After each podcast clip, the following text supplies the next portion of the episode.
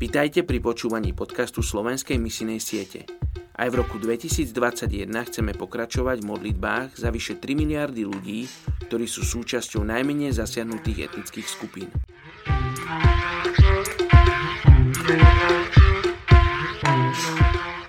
Je 9. januára a my sa modlíme za etnickú skupinu Han Baxiang v Číne. Ľudia z etnickej skupiny Baxiang žijú rozptýlení po celej krásnej provincii Hunan. Aj keď sú zmesou niekoľkých etnických skupín, oficiálne sa Vaxiang považuje za súčasť väčšinovej čínskej národnosti Han. Táto skupina ľudí verí v duchov. Mnohí sú tiež taoisti. Ľudia z etnickej skupiny Han Vaxiang sú hrdí na svoj jedinečný jazyk, ktorý súvisí so zhlukom jazykov Miao.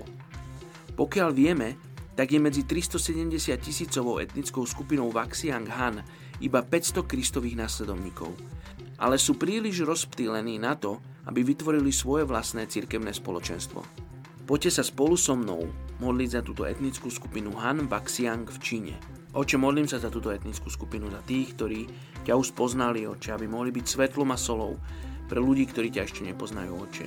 Modlím sa za tých, ktorí sú povolaní z tejto etnickej skupine, za tých, ktorým si zlomil srdce pre etnickú skupinu Han Baxiang v Číne. Tak sa modlím, mene Ježiš. Amen.